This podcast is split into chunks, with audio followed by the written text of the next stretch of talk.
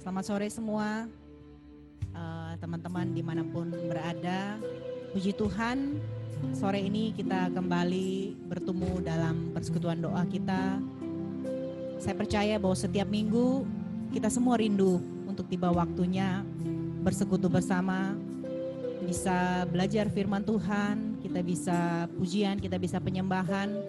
Karena hari-hari ini sulit ya untuk kita bisa kumpul uh, seperti masa-masa yang lalu. Apalagi rencananya kan Senin PSBB lagi, yang artinya kita makin terbatas untuk bisa aktivitas dan lain-lain. Oke, uh, mari saya ajak teman-teman semuanya di mana pun berada, kita persiapkan hati kita. Kita akan mulai persekutuan kita sore hari ini. Mari kita buka dengan tanda kemenangan kita dalam nama Bapa dan Putra dan Roh Kudus. Amin. Selamat sore Bapa dalam surga. Bapa yang kami kenal di dalam nama Tuhan kami Yesus Kristus. Bapa yang baik, Bapa yang penuh kasih. Terima kasih Tuhan untuk sore hari ini kembali Engkau kumpulkan kami di tempat ini Tuhan. Meskipun kami terbatas oleh ruang dan uh, tempat lokasi kami Tuhan terpisahkan. Tetapi kami tahu bahwa kami punya satu hal yang sama. Kami punya satu hati yang sama yaitu hati yang rindu untuk bersekutu bersama Engkau Tuhan. Punya hati yang rindu untuk menyembah-Mu Tuhan. Dan punya hati yang rindu untuk belajar tentang firman Tuhan. Oleh karena itu ya Bapa, kiranya sore hari ini Tuhan Engkau menyertai seluruh acara kami dari awal sampai akhir nanti Tuhan. Biarlah Engkau hadir di sini dengan Allah Roh Kudus untuk menyertai seluruh keberadaan kami Tuhan. Setiap anak-anakmu yang begitu rindu dan haus akan Engkau Tuhan. Biarlah sore hari ini Tuhan kami Engkau puaskan Tuhan. Bapa di surga, kami mau serahkan seluruh acara ini, beracaralah bersama kami Tuhan. Karena kami rindu sore hari ini hanya satu nama yang kami tinggikan, yang kami sembah. Yaitu nama Tuhan kami Yesus Kristus. Yang adalah putramu yang kudus, yang sudah mati bagi kami. Terima kasih Tuhan.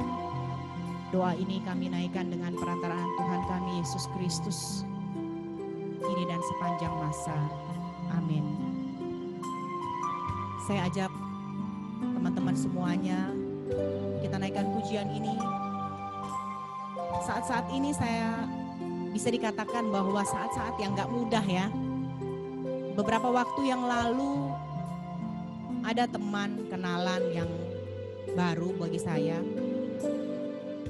Dan teman ini saya percaya bahwa bukan kebetulan dia bisa saya kenal gitu ya dan di masa-masa seperti saat ini, dia biasanya jualan. Jadi dia uh, anak muda, sudah berkeluarga, tapi kayaknya single parent. Kemudian dia biasanya jualan rosario.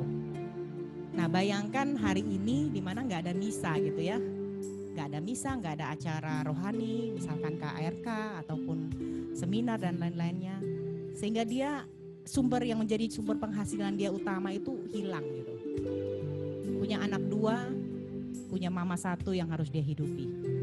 Sungguh nggak mudah.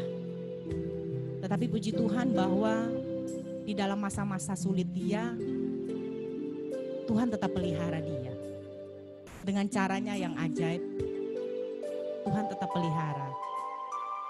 Saya percaya bahwa saudara dan saya, apa pun juga yang kita alami saat ini, mungkin kondisi kita tidak lebih baik dari dia, tapi satu hal yang pasti, bahwa saat badai bergelora, Tuhan ada bersama kita, terbang bersama dia di atas segala masalah dan persoalan yang kita alami.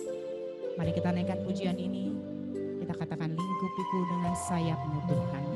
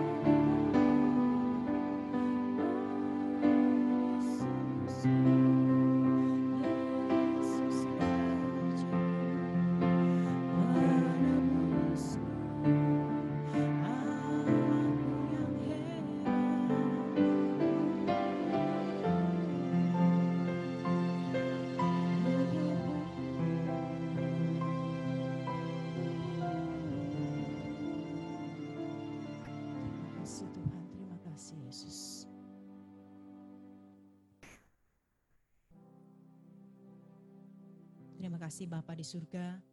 Saat ini Tuhan kami ingin bersuka cita di dalam Engkau Tuhan. Kami ingin bersorak-sorai bagi namamu yang kudus. Karena Tuhan Yesus itu baik, kasih setiamu tidak pernah berkesudahan dalam hidup kami. Teman-teman mari saya ajak teman-teman sekalian kita naikkan satu pujian ini. Kita mau katakan bahwa Tuhan Yesus itu baik, sungguh baik, sangat baik. Kenapa? Hari ini kalau kita boleh dalam keadaan yang baik, dalam keadaan sehat, semuanya karena kasih setia Tuhan yang boleh kita rasakan dalam hidup kita. Mari kita naikkan pujian ini. Kita katakan bahwa tiada berkesudahan kasih setiamu Tuhan.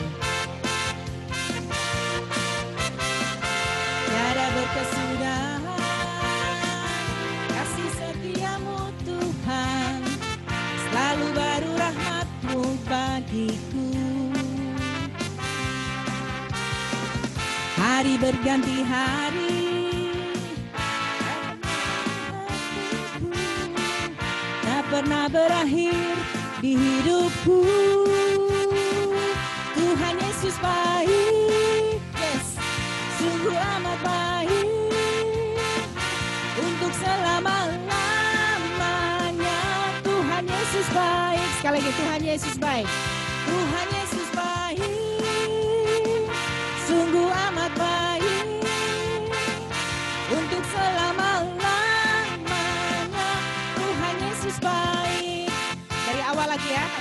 Tiada berkesudahan kasih setiamu Tuhan. Tiada berkesudahan kasih setiamu Tuhan.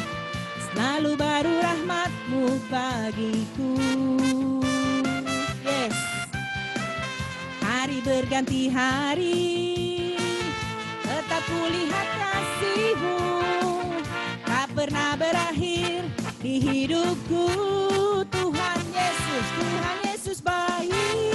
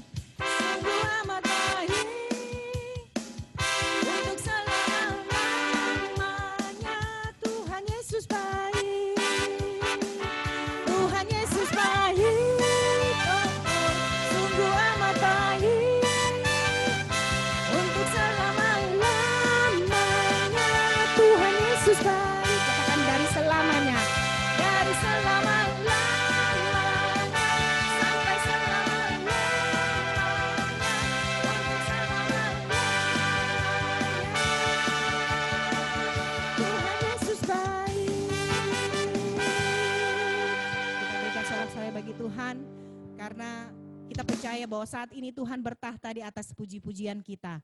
Bukan masalah tempat dan lagu, tetapi hati kita sungguh-sungguh mau menyembah Tuhan, meninggikan nama Tuhan, karena kita sudah diberkati Tuhan, kasih setia Tuhan sungguh nyata bagi kita.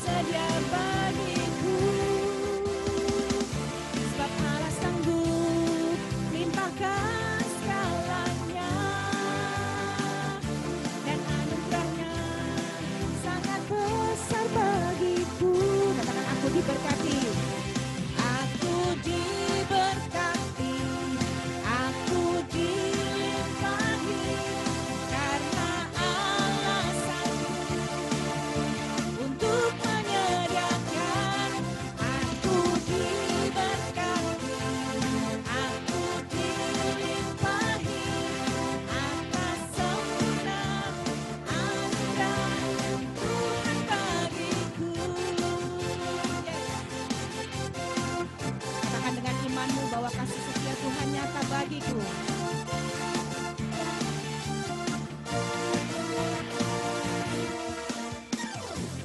Kasih setiamu nyata bagiku. Hikmat kebajikan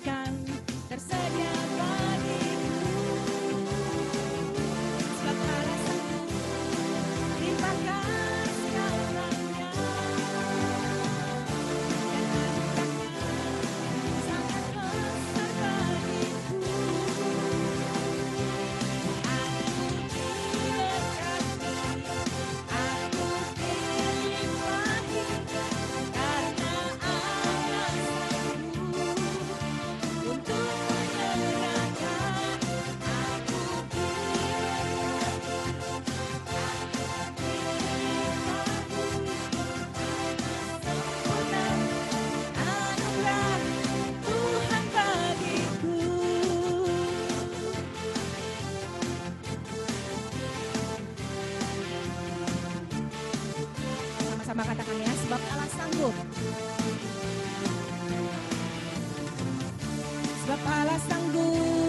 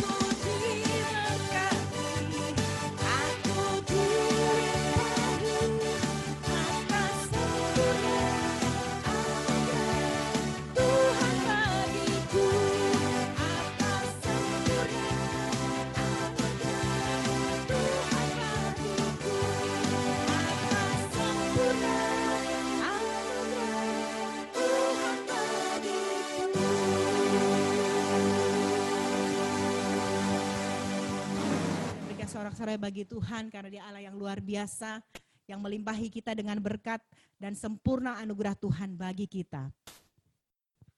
Saudara sekalian, saat ini mari saya ajak kita mau tenangkan hati karena kita akan masuk di dalam penyembahan. Saya percaya bahwa hari-hari ini justru di masa-masa sulit yang Tuhan izinkan terjadi dalam hidup kita adalah kesempatan emas bagi kita untuk sungguh-sungguh ambil waktu bersekutu bersama Tuhan. Kita lebih banyak waktu di rumah karena memang peraturan mengharuskan kita lebih banyak diam di rumah. Tetapi biarlah waktu yang ada tidak lewat dengan begitu saja. Tetapi mari kita ambil waktu bersama keluarga secara pribadi. Sungguh-sungguh kita mau intim dengan Tuhan.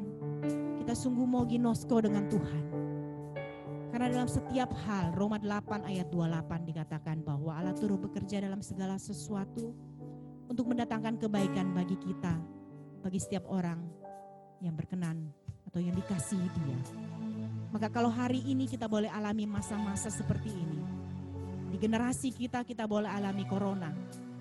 Tetapi jauh di atas semuanya itu, saat nanti kita lewat 2-3 tahun ke depan, kita akan lihat bahwa semua ini seperti satu puzzle yang disusun dan sudah jadi satu lukisan ataupun gambar yang begitu indah, yang luar biasa, yang Tuhan sudah rancangkan bagi setiap dari kita.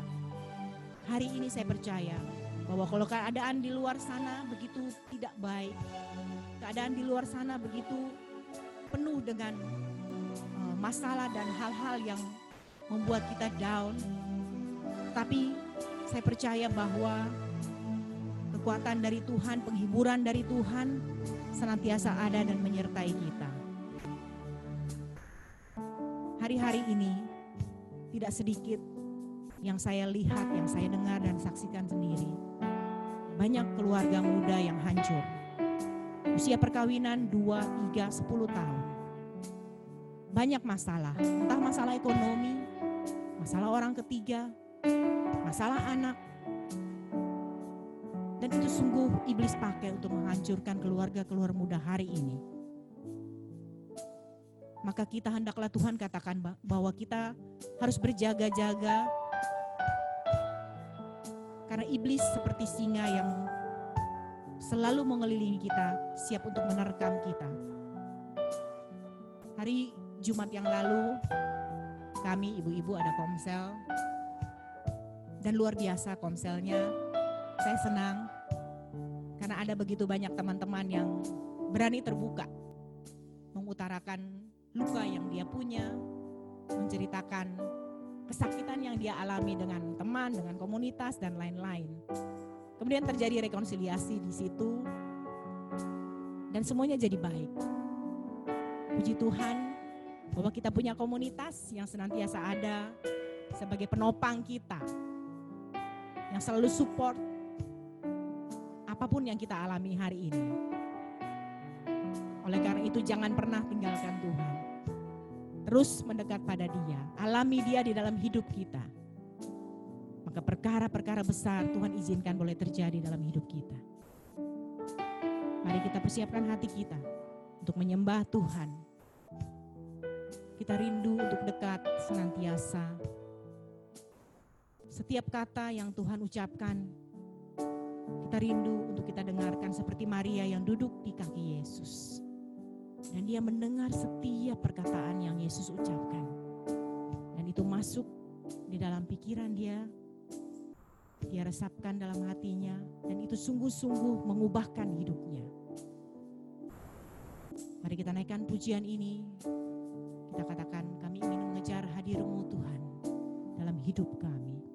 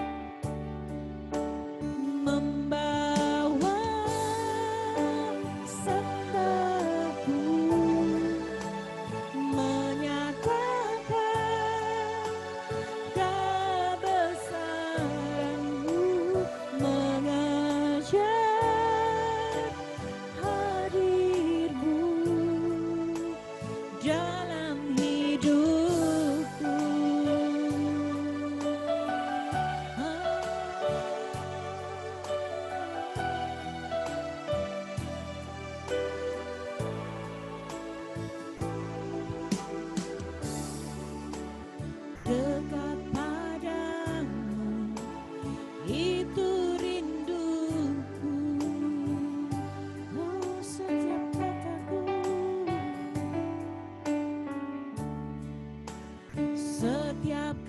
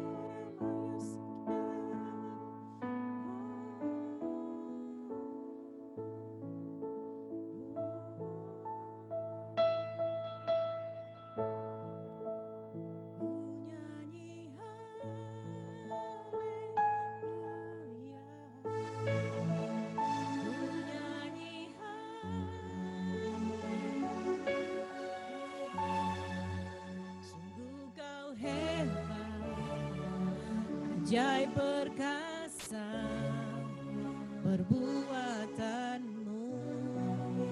Katakan ku nyanyi ku nyanyi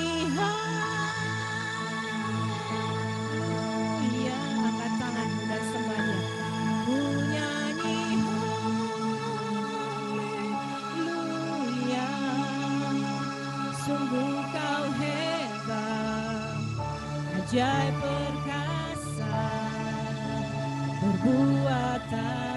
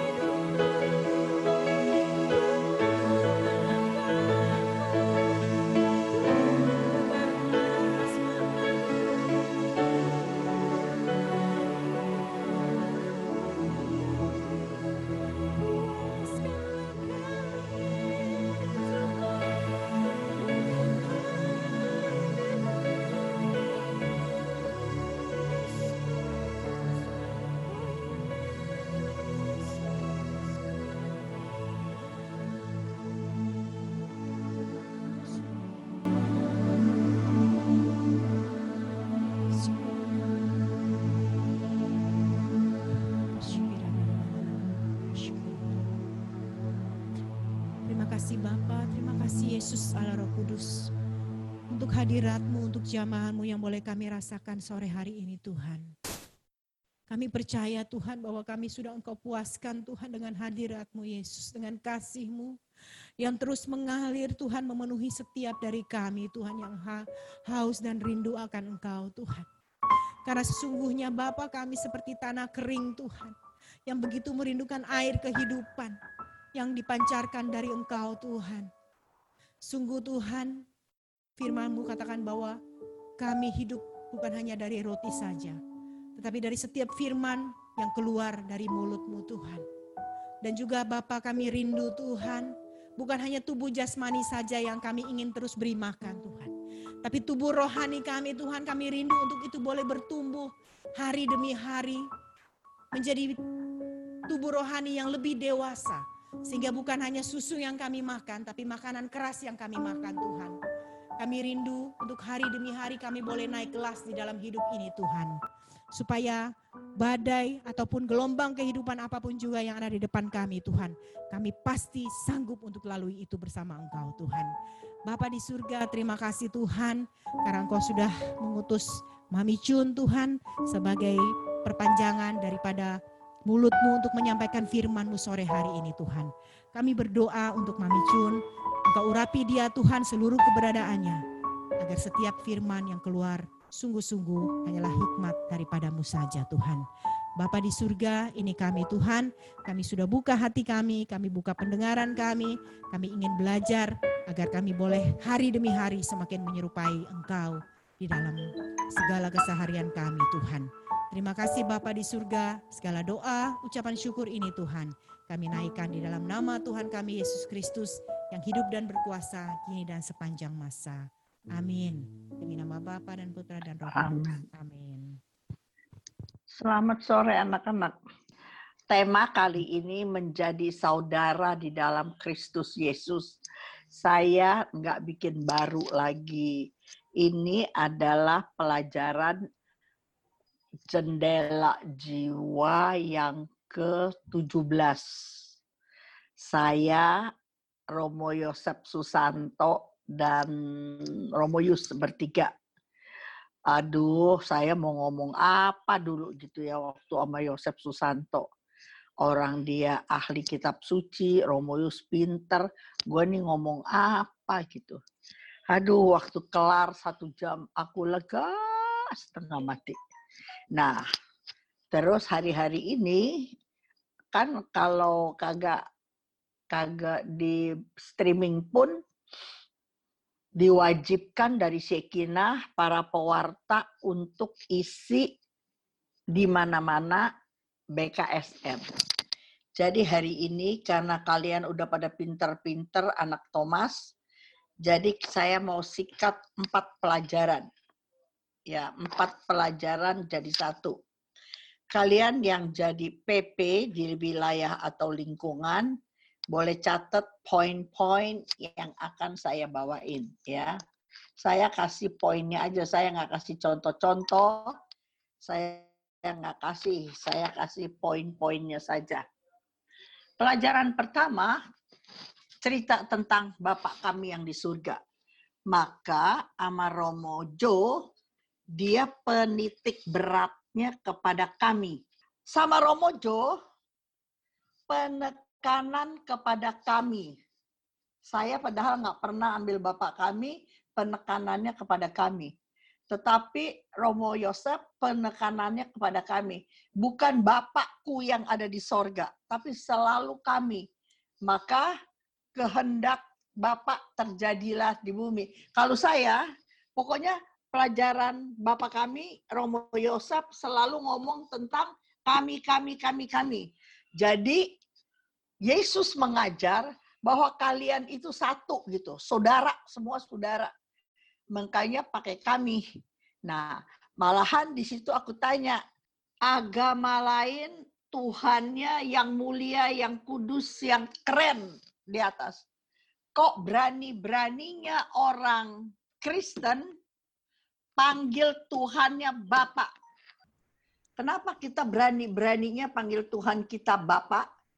Karena Tuhan Yesus yang suruh. Sebab ketika orang berkerumun, kemudian bilang sama Yesus, Guru, bagaimana harus berdoa? Tahu-taunya Yesus bilang, Bapak kami yang di surga. Jadi kenapa kita berani panggil Tuhan kita Bapak? Bilang, Yesus yang suruh. Udah gampang. Oke? Okay? Ya. Pelajaran yang saya dapat dari yang saya selalu kasih dua hal di Bapak kami saya kasih selalu dua hal. Satu, ampunilah kesalahan kami seperti kami pun mengampuni. Artinya, sekarang Arianto baca Matius 6 ayat 14 15. Karena jikalau kamu mengampuni kesalahan orang, Bapamu yang di surga akan mengampuni juga. Tapi jikalau ya. kamu tidak mengampuni orang, Bapamu juga tidak akan mengampuni kesalahanmu. Amin. Dengerin ya anak-anak, saya selalu kasih pelajaran Bapak kami penekanannya di sini. Karena saya tahu ada banyak pekerja Tuhan, pekerja Tuhan saya bilang. Udah kasih firman, udah kasih firman, bukannya nggak kasih firman. Udah ikut saya puluhan tahun. Kalau rajin sekali misa, di misa pasti ada Bapak kami. Terus dia rajin sekali rosario di Rosario ada tujuh kali tentang Bapak kami mesti omong. Dan ada ayat ini. Ampunilah kesalahan kami seperti kami juga mengampuni. kenyataannya saya lihat dalam sharingnya, dia tidak bisa mengampuni suaminya. Dia ribut sama orang. Ya, nggak bisa ampuni anak mantunya. Tapi pewarta, tapi rohani, tetapi kenyataan hidup Bapak kami ini dia nggak bisa lakukan.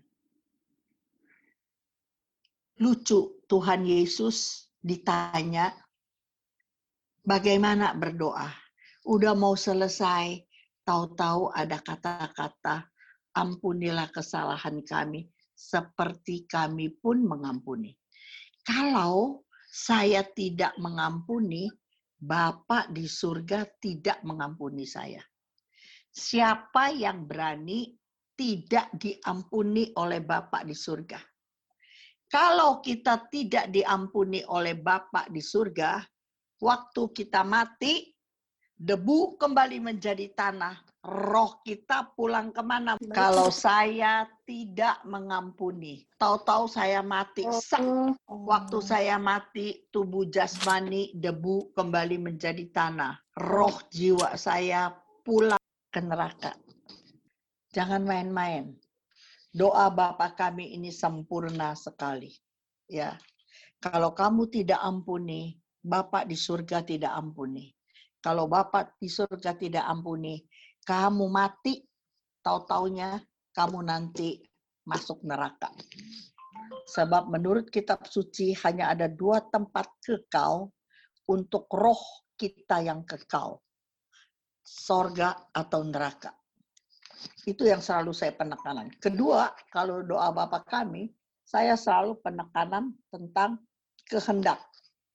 Ya, datanglah kerajaanmu, jadilah kehendakmu.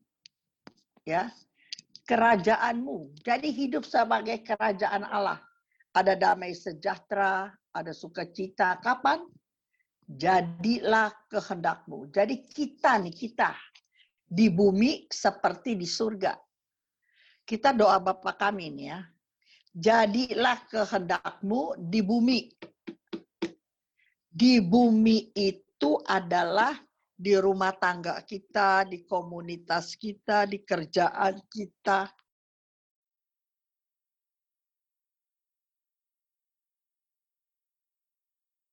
Saya mau bilang seperti saya omong di jendela jiwa. Suami istri ribut. Orang tua sama anak ribut. Teman bisa ribut. Sama-sama pelayanan bisa kles. Hanya karena satu kata ini. Semua mau kehendaknya jadi. Hanya satu kata. Semua pikir kehendak dia paling betul. Kehendak dia yang paling masuk akal. Kehendak dia berdasarkan pengalaman dia. Dia mau semua orang ikut. Pasti ini jalan yang benar. Ini solusi yang paling benar. Tapi si orang tua juga pikir begitu. Si anak juga punya keputusan yang lain. Suami istri sama juga. Apalagi suami istrinya dua-dua cari duit. Maka ributnya semua mau kehendaknya jadi.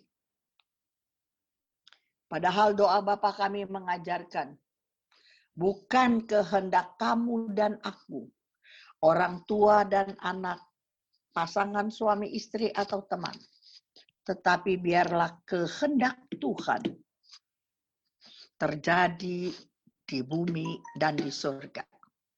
Dari mana kita tahu kehendak Tuhan? Kalau kita baca firman. Semua kehendak Tuhan tertulis di kitab suci. Kalau kalian anak-anak yang baru-baru, belajar kitab suci, belajar mengenal kehendak Tuhan, percaya saya, hidup kamu akan Tuhan tuntun di masa krisis akan Tuhan luputkan. Di saat kamu nggak tahu solusi, Tuhan kasih solusi.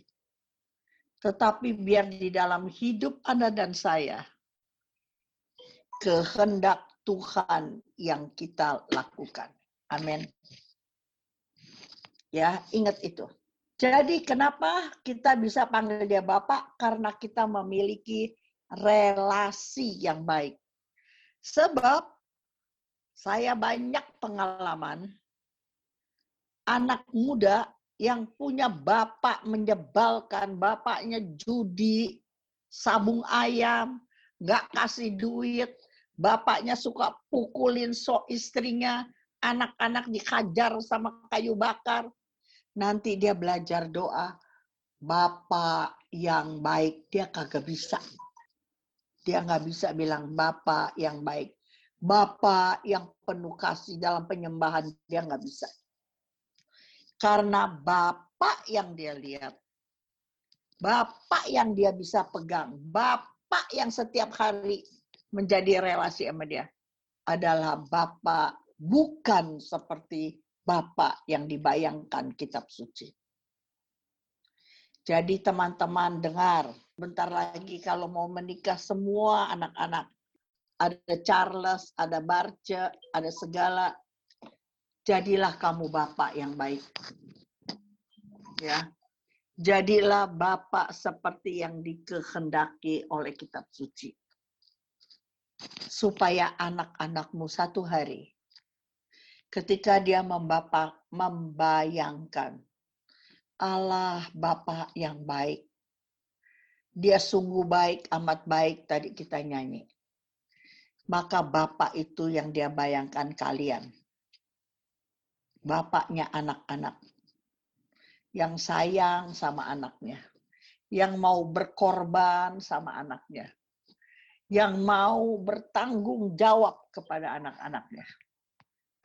Maka kamu bisa memimpin anak-anakmu dalam mengasihi Tuhan sebagai bapaknya. Jangan kalian mau menang sendiri, bapak-bapak. Kalian adalah imam dan nabi di dalam keluarga. Ajarin anak-anakmu. Allah Bapak yang baik adalah seperti saya nih Bapak. Yang mau nolong kamu, yang bertanggung jawab, yang mengasihi, melindungi. Maka anak-anak gampang untuk membayangkan Bapak yang baik seperti yang tertulis di dalam kitab suci. Oke. Pelajaran kedua. Jadi ikat yaitu Bapak relasi yang baik. Kedua, Allah yang hadir sebagai korban ketidakadilan. BKSN yang kedua. Allah yang hadir sebagai korban ketidakadilan. Maka temanya diambil dari Matius 25, 31, 40. Catat, Matius 25, 31 sampai 40. Ini cerita tentang penghakiman terakhir, di mana ada kelompok domba dan kelompok kambing. Nanti kita dipisahkan kita masuk kelompok kambing atau kita masuk dalam kelompok domba. Kalau kita masuk kelompok domba, baca ayat 34. Dan raja itu akan berkata kepada mereka yang di sebelah kanannya, Mari, hai kamu yang diberkati oleh Bapakku, terimalah kerajaan yang telah disediakan bagimu sejak dunia dijadikan. Iya. Ya. Terus baca sekarang lawannya 41 si kambing. Kelompok kambing ke mana? Coba si kambing. Baca langsung 41. Dan ia akan berkata juga kepada mereka yang di sebelah kirinya, Nyala dari hadapanku, hai kamu orang-orang terkutuk, menyala ke dalam api yang kekal, yang yang sedia untuk iblis dan malaikat-malaikatnya. Tempat yang disediakan untuk iblis. Untuk iblis dan malaikatnya. Itu tempat apa? Neraka. Ingat ya, ayat 34 si domba, kelompok domba masuk dalam kerajaan Bapa, maka si kambing masuk neraka. Tapi kita kritis sedikit. Salah apa sih kambing ini? Kelompok kambing dua-dua nanya, kapan? Terus Tuhan bilang, waktu saya lapar nggak ada yang kasih makan. Yang satu lagi saya dikasih makan. Waktu saya orang asing dikasih tumpangan. Yang satu bilang tidak dikasih tumpangan. Waktu saya lapar haus, di penjara, waktu saya sakit, saya jadi orang asing, yang satu melakukan menolong, yang satu enggak. Teman, bukankah ini juga kelalaian kita hari lepas hari? Enggak semua teman kita sakit, kita kasih atensi. Enggak semua teman kita lagi susah, kita wujud nyatakan empati kita. Kita tahu ada di sekitar kita banyak orang yang lapar dan haus. Tetapi kita lebih mementingkan kepentingan kita sendiri. Karena kita merasa kita sendiri pas-pasan, kita sendiri kurang. Jadi waktu dapat pelajaran ini awal sekian tahun, puluh tahun lalu, aduh kenapa ya Tuhan ya? Dia nggak ngerampok, dia nggak bunuh orang, dia cuman nggak kasih makan, nggak kasih minum, nggak kasih tumpangan, nggak tolong. Kok sampai masuk ke tempat iblis dan malaikatnya? Ternyata setelah saya makin belajar, saya tahu. Ini adalah dosa kelalaian. Kalau hal-hal kecil yang setiap hari kita bisa berbuat kebaikan, kita tidak lakukan. Bagaimana Tuhan mau mempercayakan kepada kita hal-hal besar.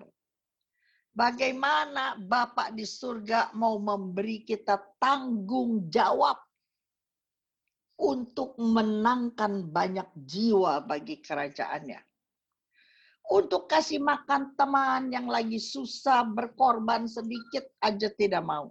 Dari mana Tuhan mau kasih perkara-perkara besar dalam hidupmu? Sebab kunci daripada perikop ini ada di ayat 40. Mari kita baca Matius 25 ayat 40. Ayo. Dan raja itu akan menjawab mereka, Aku berkata kepadamu, Sesungguhnya segala sesuatu yang kamu lakukan untuk salah seorang dari saudaraku yang paling hina ini, kamu telah melakukannya untuk aku. Ini apalin ya ayat ini teman-teman. Apa pun yang kamu lakukan bagi yang paling hina. Hina ini bukan orang bambung gitu ya di pinggir jalan. Orang yang kamu nggak anggap orang yang kamu tidak masuk perhitungan, orang yang selalu kamu lihat dengan sudut mata. Bisa juga berarti orang yang sangat lagi membutuhkan. Orang yang tidak tahu lagi jalan keluar. Ya. Atau sesuatu yang orang ini yang kamu pikir nggak ditolong karena mungkin dia kekurangannya bukan jasmani, tetapi dia mungkin kekurangannya mentalnya lagi kurang. Saya alami ini karena puluhan tahun saya jadi konselor. Aduh, itu orang kalau lagi stres anak-anak. Ngomongnya itu-itu juga diulang-ulang, terus diulang-ulang. Telepon lagi, telepon lagi, ngomongnya sama aja. Bahasanya beda dia cari salah orang lain. Terus dia cari salah dia yang benar terus gitu. Itu orang yang udah nggak bisa lihat kebenaran. Dirinya paling benar. Untuk dengerin orang begini, Anda harus punya empati. Anda harus punya firman Tuhan. Kalau enggak, apa yang terjadi? Tahu ada nama dia keluar, kamu matiin. Kamu blok namanya. Karena orang yang begini, aduh ngomongnya, kalau kamu nggak kuat-kuat, kamu yang jadi stres dengerin orang begini. Ya. Sinonimnya ada. Di mana sinonimnya? Sinonim Matius 25 40 siap apa? Kolose 3:23. Iya. Catat anak-anak. Kolose 3 23. Apa pun juga yang kamu Iya. perbuat, perbuatlah dengan segenap hatimu, seperti untuk Tuhan dan bukan untuk manusia. Amin. Ya, itu dia. Saya berjuang di dalam hidup saya. Ya. Sampai di hari tua begini, hal-hal sepele, saya mau bilang ya. Jangan minta keadilan di dalam keluarga. Tahun ini Mami ulang tahun perkawinan yang ke-54. Justru kalau kamu ribut tentang keadilan di dalam keluarga, maka kamu pengen cerai aja. Makanya orang pada mau cerai cuman ngomong, adil apa enggak tuh Mami? Coba Mami pikir, begini, begini, begini, begini. Saya udah kerja, saya udah begini. Adil apa enggak nih? Waduh. Saya mau bilang ya, apalagi anak-anak yang sudah menikah, dengar Mami ngomong. Jangan ngimpi keadilan di dalam keluarga. Lakukanlah apa yang kamu mau lakukan. Tapi lakukanlah itu seperti untuk Tuhan dan bukan untuk manusia. Contoh paling konkret Mami kasih sederhana sekali. Sampai hari ini udah kawin 54 tahun. Setiap kali papi ambil kaos di lemari pasti berantakan tuh. Barisan-barisan, susunan-susunan sampai hari ini apalagi sekarang. Dulu masih muda aku marah. Aku orangnya rapi. Aku udah pernah cerita sama yang senior. Kalau mau tarik kaos, dia tarik aja, jatuh aja tuh semuanya. Sekali, dua kali. Aku bilang, aduh, ho, capek deh saban hari urusin baju doang. Gak, jangan begini dong, ho, gini, gini, gini, papi gitu. Terus papi bilang apa, Robert, tau gak? Bakal apa gua piara lu, Tuhan Yesus. Dia pikir gua jadi apa nih? Bakal apa gua piara lu, katanya gitu. Kalau aku sakit hati dulu, aku sakit hati. Udah aku repot. Urusin saben hari. Anduk habis pakai berantakan. Kalau pulang sepatu, kos kaki, semua berantakan. Nggak bisa dia bebenah. Sampai hari ini, umur 80 kurang dua. Tapi sejak saya tahu firman, percuma suruh dia percuma. Ya, lebih baik aku lakukan sendiri. Aku nggak lupa lu sharingnya Hari sama Lia. Kalau kencing, plastiknya diangkat Har. Jadi nggak berecetan, betul nggak Har? Dibilangin bandel terus. Tapi lama-lama udah ada dibilangin jadi berantem. Lu angkat kayak nggak angkat kayak kalau lap kotor gua lap, gua cuci udah diem aja.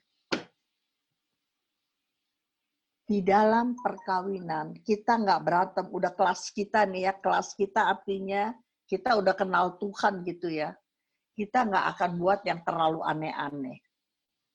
Kita berantem bukan untuk persoalan yang besar-besar kita nggak akan berani pakai duit sembarangan, melakukan yang terlaluan, nggak bakalan. Kita udah kenal firman. Seringkali yang bikin kita ribut sama pasangan adalah hal-hal kecil begitu. Ya, hal-hal kecil. Ayat 40. Apa pun yang kamu lakukan bagi orang yang paling hina. Hina ini bukan yang terhina, bukan ya orang yang membutuhkan pertolongan. Kalau kamu tahu pasangan ini bukan laki, aku kebetulan perempuan, aku ngomong suami.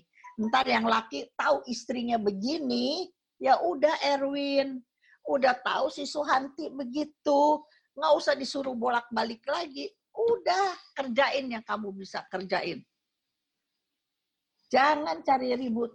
Sekali lagi, di dalam keluarga sulit kalau bilang mau pisah. Mana adil? Aduh, udah terlalu puluhan kali lah aku dengar baik yang laki, baik yang perempuan kalau ngomong begitu, kalau mau bercerai ngomongnya begitu. Ya. Oke. Ada kata-kata yang saya tulis.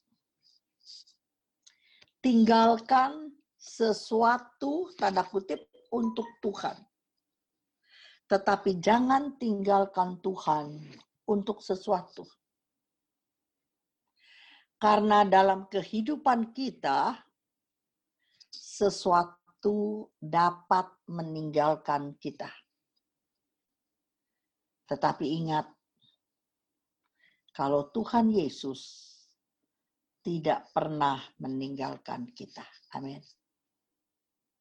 Jangan pernah meninggalkan Tuhan karena sesuatu dalam keadaan baik atau tidak baik, jangan pernah meninggalkan Tuhan. Sebab kalau kau tinggalkan Tuhan untuk sesuatu, sesuatu yang kau kejar menjadi targetmu, satu hari akan meninggalkan kamu. Tapi kasihan Tuhan, Tuhan sudah berjanji bahwa dia tidak akan pernah meninggalkan orang-orang yang mengasihi dia. Amin. Buktikan dalam kehidupanmu. Kamu adalah orang-orang yang tidak pernah meninggalkan Tuhan. Maka dalam sesulit apa pun, percaya, saya bersaksi sepanjang hidup saya, Tuhan tidak pernah meninggalkan saya. Makanya saya selalu bilang pelajaran firman. Jangan pernah ninggalkan Tuhan. Pelajaran, saya kasih pelajaran. Saya kasih teaching, saya nggak kasih preaching. Belajar Tuhan. Jangan pernah tinggalkan Tuhan karena sesuatu. Saya nggak bisa baca firman lagi. Sibuk urusin anak. Sekarang saya punya anak, saya nggak punya pembantu. Saya mesti masak, saya mesti ini sesibuk-sibuknya kamu. Ambil waktu. Duduk diam. Baca firman. Berdoa. Dia Bapak yang baik. Dia Bapak yang mau mendengar keluh kesah kita. Pasangan kita belum tentu mau dengar keluh kesah kita. Orang tua kita belum tentu mau dengar keluh kesah kita. Tapi Bapa di surga, dia bisa jadi tong sampah kita tanpa dia menceritakan kepada yang lain. Pelajaran yang kedua, saya mau masukin satu pelajaran.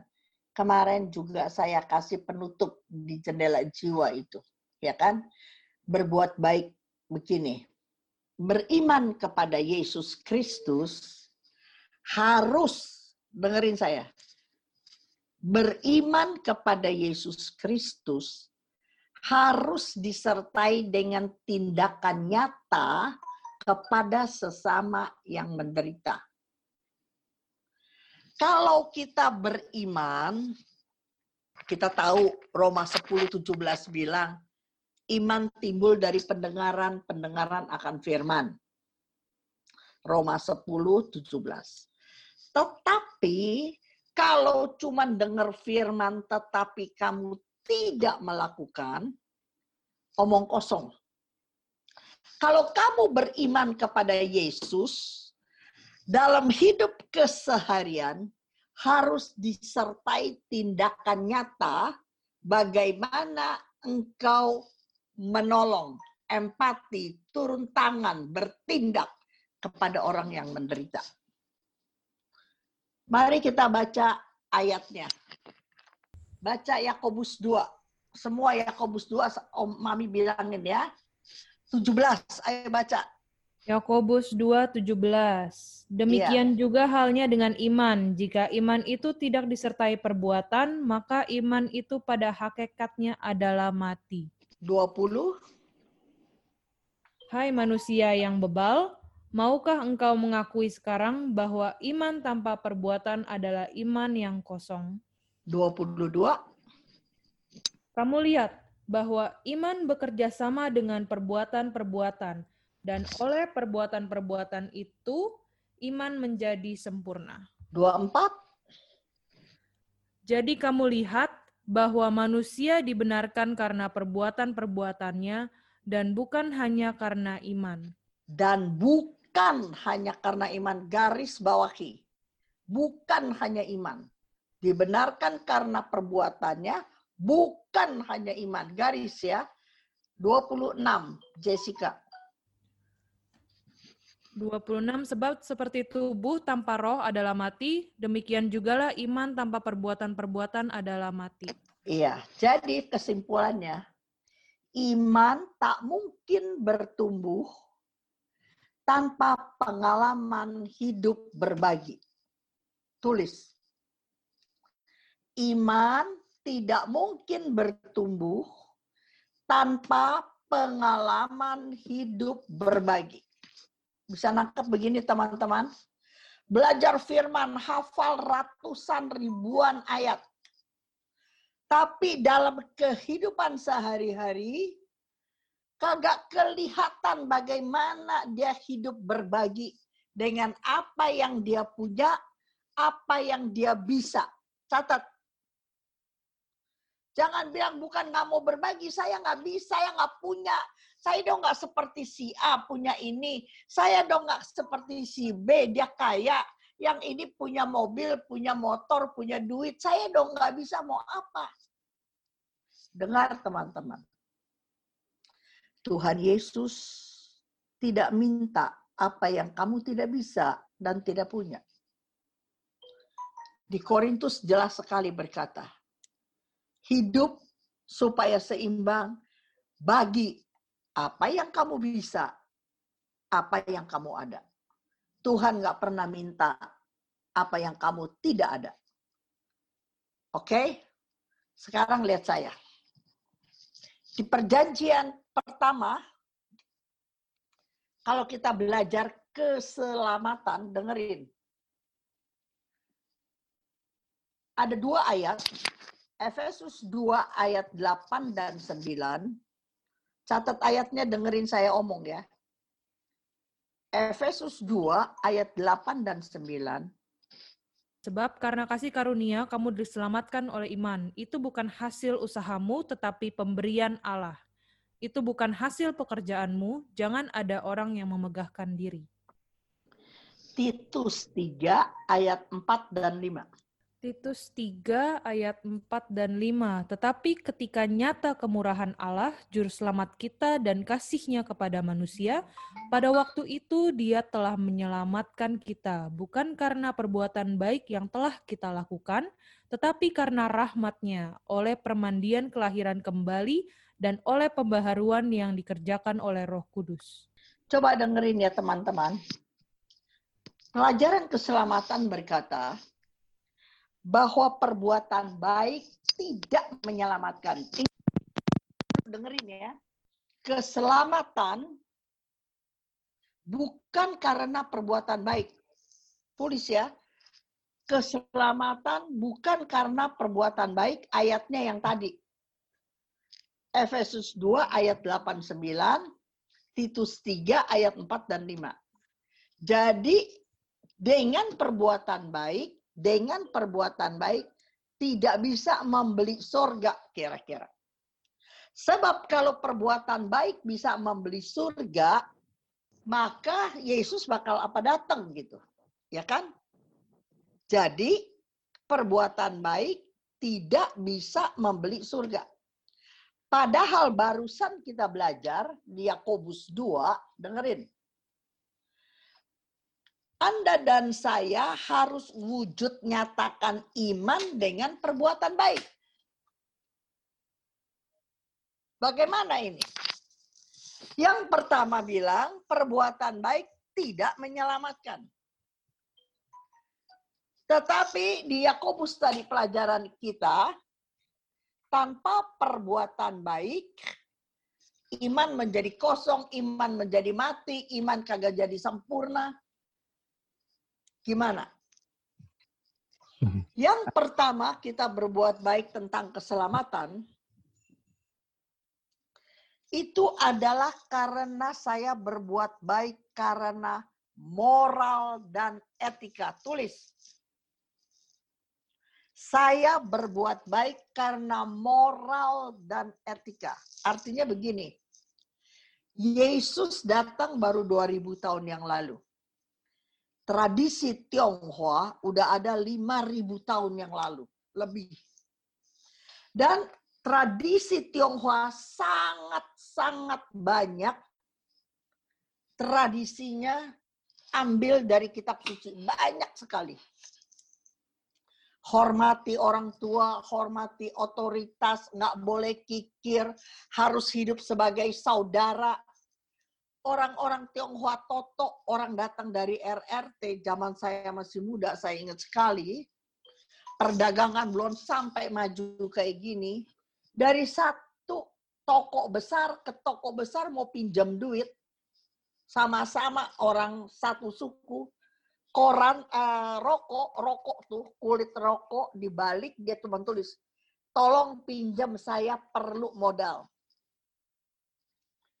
nggak pakai jaminan nggak pakai notaris nggak pakai bank itu saudara sama-sama dari sana turun naik perahu ada yang utang emas, ada yang utang uang, dulu ada yang utang pakai dolar. Cuman pakai kertas rokok saya pinjam. Herannya zaman dulu, tipu menipu nggak seperti kayak hari ini. Waktu yang ditolong itu makmur, pasti dia kembalikan emasnya, uangnya, apa yang dia pinjam, dia kembalikan. Nggak pakai takut nanti kalau nggak bayar, kayak sekarang semua ikatan perjanjian segala nggak ada. Sesama saudara. Itu yang Tuhan mau.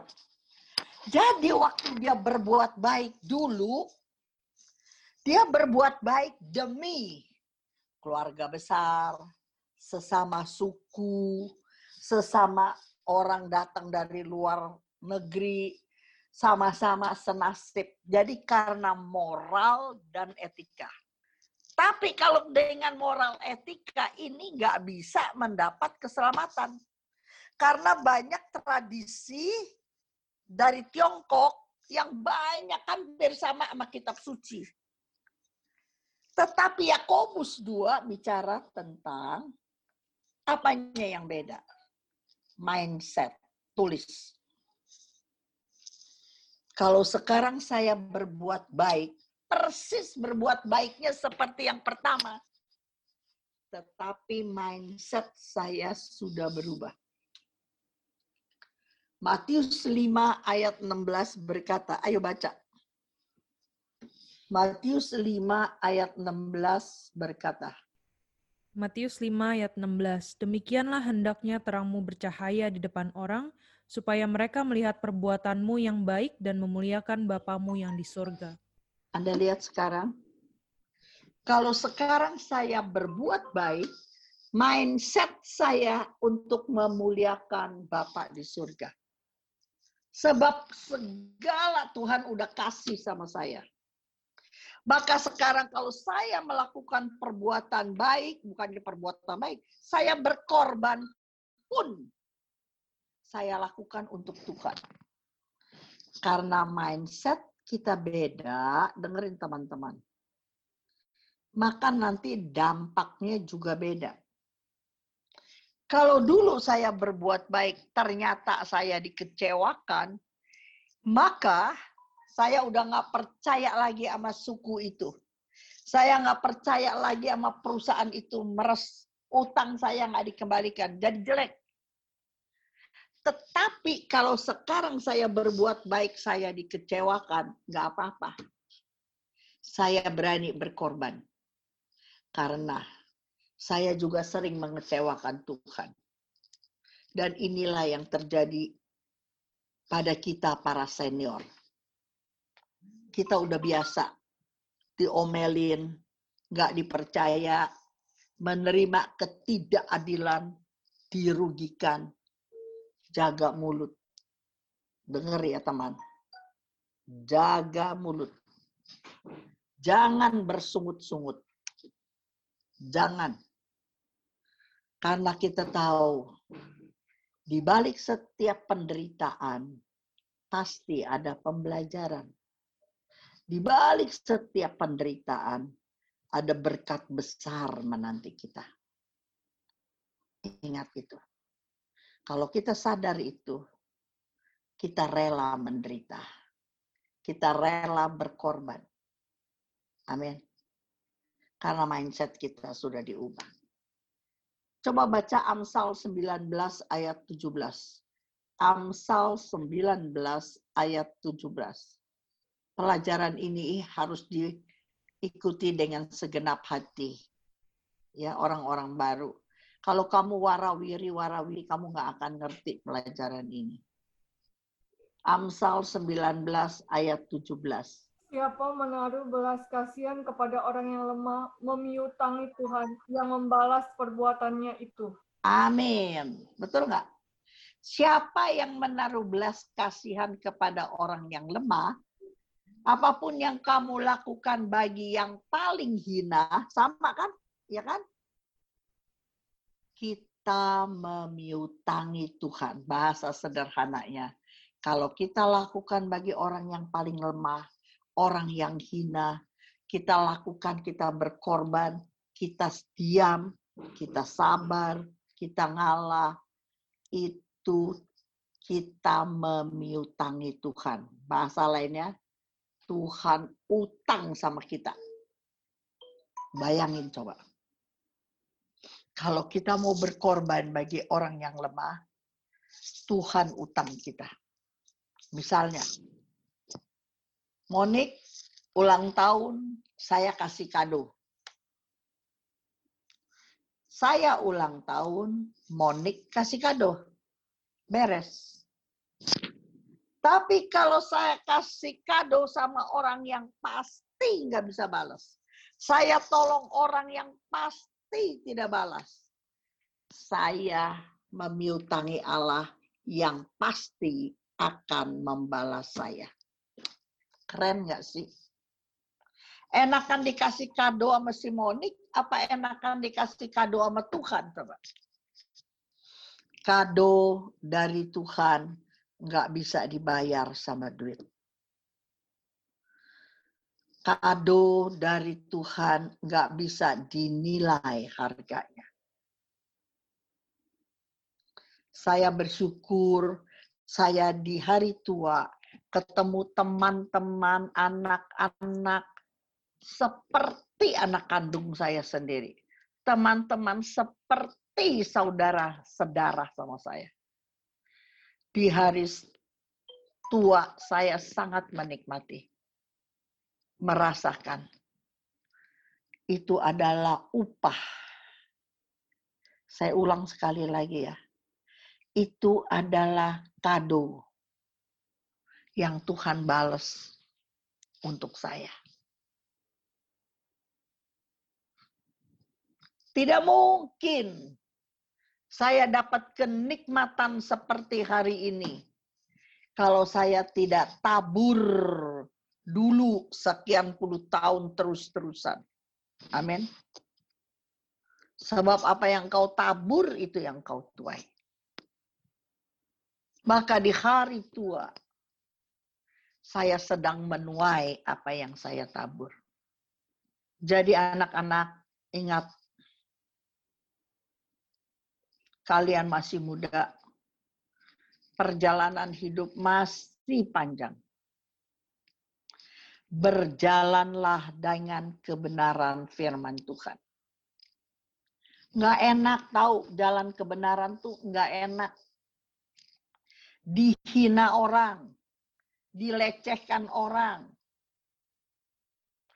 Dianggap, ah nggak apa-apa, Mami Cun mah pasti nggak marah. Seenaknya aja, semua ngomong seenaknya, apa seenaknya. Tapi aku nggak mau cari musuh. Kalau aku cari musuh, kata satu Kor 6 ayat 7 bilang, adanya saja perkara satu sama lain. sudah merupakan kekalahan bagimu. 1 Kor 6 ayat 7 itu ditulis di GG di sekretariat kita di tembok. Adanya saja perkara. Coba Monik baca pelan-pelan Monik.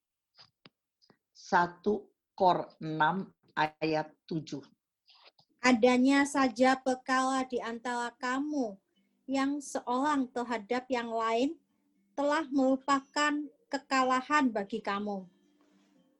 Mengapa kamu tidak lebih suka menderita ketidakadilan? Mengapakah kamu tidak lebih suka dirugikan? Iya. Berarti anak-anak Tuhan pasti mengalami ketidakadilan. Anak-anak Tuhan pasti dirugikan. Kata-katanya harus berkorban. Harus sangkal diri. Harus panggul salib. Bahasanya beda-beda tapi intinya sama. Sebab penderitaan adalah bagian dari kekristenan.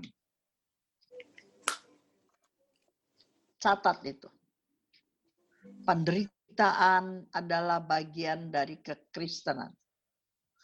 Orang yang mau menang sendiri, egois, orang yang taunya enak aja, selalu mau menang, itu bukan orang Kristen yang sejati. Makanya teman-teman, apalagi kalian yang sudah jadi pekerja, walaupun mami nggak pernah dengar-dengar ketemu, tapi mami dengar semua apa yang kamu katakan. Mami dengar cerita, cuman mami nggak mau omong. Kamu periksa diri kamu.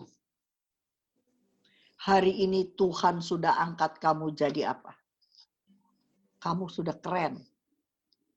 Sudah mengajar, tahu firman, orang hargai kamu. Jaga mulut. Ingat sekali lagi ya, jaga mulut. Jangan mulutmu menjadi batu sandungan. Jaga emosi. Jaga. Mari berjuang bersama-sama. Mami juga belum selalu berhasil. Tetapi mami berjuang adanya saja perkara merupakan kekalahan bagi kamu. Coba. Jadi artinya apa? Kita harus banyak diam, banyak sabar, banyak ngalah. Tapi kalian jawab, orang saya tidak salah kok mami. Mesti diam, mesti ngalah, mesti sabar. Maka kanker dong saya. No. Kalau kamu tekan sendiri, kamu telan sendiri, kamu stres. Tetapi bukankah ayat berkata, Marilah engkau yang letih, lesu, dan berbeban berat. Datanglah kepadaku. Aku akan memberikan kelegaan kepada Kelegaan. Bukan mau diangkat. Jadi mami pikir, mami cuma bisa dua pelajaran. Sebab pelajaran ketiga dan keempat bagus sekali. Sayang dilewatin begitu saja. Sebab tema BKSN kali ini harus sampai kepada semua orang. Kebetulan kita COVID, ada lockdown. Tetapi kalau nggak lockdown, semua pewarta diwajibkan bawa renungan empat session ini ke mana-mana. Diwajibkan dari Cekina. Ya, jadi Mami mau kasih penjelasan yang detail. Saya senang sekali sore ini. Nomor satu, gue bisa lihat Robert. Aduh, udah bertahun-tahun. ya. Gue senang bisa lihat Robert. ya. Gue bisa lihat Arianto sekarang rajin. Aku senang. ya. Hari ini yang ikut ada 49 orang ada beberapa wajah saya belum berapa kenal, minta maaf ya. Tetapi percayalah kalian yang masih muda-muda, belajar firman. Jangan tinggalkan Tuhan untuk sesuatu. Sesuatu itu satu hari bisa meninggalkan kamu. Tetapi ingat, Tuhan tidak pernah meninggalkan kita. Amin. Yuk, seseorang tutup di dalam doa boleh? Dalam nama Bapa, Putra, Roh Kudus. Amin. Terima kasih Bapak dalam surga buat sore hari ini, firman yang sudah ditabur oleh Mami kami tercinta, kami percaya Tuhan. Melalui perpanjangan tanganmu, Mami sudah boleh mengingatkan kami untuk tetap setia di dalam Engkau, memperjuangkan iman kami kepada Engkau. Kami percaya Tuhan, keselamatan yang boleh kami terima tidak boleh kami sia-siakan. Kami terus uh, maju, berjuang untuk menyenangkan hatimu, melakukan hal-hal yang bukan untuk uh, diri kami sendiri lagi, tapi lebih mengutamakan orang lain dalam hidup kami. Terima kasih Tuhan, kami berdoa buat Mami, Papi, dan juga uh, seluruh keberadaan mereka. Biar di masa tuanya Mami akan berulang tahun besok. Kami percaya, kami percaya Tuhan, kasih karuniamu penyertaan yang sempurna atas Mami dan Papi boleh terus turun melimpah dalam dalam kehidupan Amin. Mami. Biar ke mana pun Mami Amin. boleh pergi, kesehatan yang daripada engkau boleh terus menyertai dia. Amin. Hikmat yang tidak pernah lepas daripada engkau terus menyertai Mami. Biar ke mana pun Amin. Mami boleh mewartakan firmanmu, banyak orang boleh diselamatkan. Kami Amin. percaya Tuhan, mungkin Mami masih uh, ada kurang-kurang, tapi Mami terus berjuang, boleh menjadi teladan. Kami percaya Tuhan ada orang-orang yang boleh datang, mengingatkan, dan juga uh, terus-menerus uh, memberitahukan Mami bahwa kita hidup bukan hanya untuk melayani manusia, tapi kami melihat satu Tuhan yang terus kami puja, yang kami sembah Tuhan kami Yesus Kristus yang adalah sempurna. Biar Mami sendiri juga terus belajar menjadi pribadi yang sempurna, karena Kristus juga adalah sempurna. Terima kasih juga kami berdoa untuk komunitas kami. Mungkin saat ini kami masih belum bisa bertemu, satu dengan yang lain kami sudah rindu Tuhan, tapi biarlah kerinduan itu boleh terus kami jaga, kami terus uh, berbela rasa, kami percaya suatu saat nanti kami boleh kembali bersama-sama dan juga uh, saling rindu ini boleh saling dilepaskan Tuhan. Kami percaya Tuhan, biar hari-hari ke depan kami terus percaya Engkau Allah yang tidak pernah berhenti menyertai kami, Engkau Allah yang terus menjaga kami dan terutama menjaga kami dari corona-corona ini Tuhan. Biar kami selalu sehat buat kami yang masih harus beraktivitas. Jaga kami senantiasa Tuhan ke mana pun kami pergi. Kami tidak pernah berkekurangan. Allah Roh Kudus, Engkau terus menjaga kami, meluputkan kami dari mara bahaya, dan terlebih menjaga kami tiba di tempat tujuan dan boleh kembali dengan selamat dan sehat. Amin. Terima kasih Tuhan. Buat segala kebaikanmu kami tidak bisa sebut satu persatu, tapi kami percaya Tuhan dari Sabang sampai Merauke buat teman-teman yang kami bertemu secara virtual hari ini, kami senang sekali Tuhan yang jauh juga bisa hadir, kami mengucap syukur untuk semua daripada itu. Terima kasih Bapak, biar satu minggu ke depan kami ucapkan berkat, kami ucapkan sukacita, dan sejahtera, mungkin juga pengampunan, biar kami klaim janji Tuhan yang baik dan juga indah dalam hidup kami Tuhan. Biar doa hari ini kami sempurnakan, kami boleh kembalikan kemuliaan hanya bagi Engkau, Tuhan kami Yesus Kristus yang terus berkuasa kini dan sepanjang segala masa. Amin. Amin. Amin. Amin. Kita naikkan pujian yang kita katakan bahwa aku diberkati, aku dilimpahi, karena Allah yang sanggup menyediakan. Aku diberkati.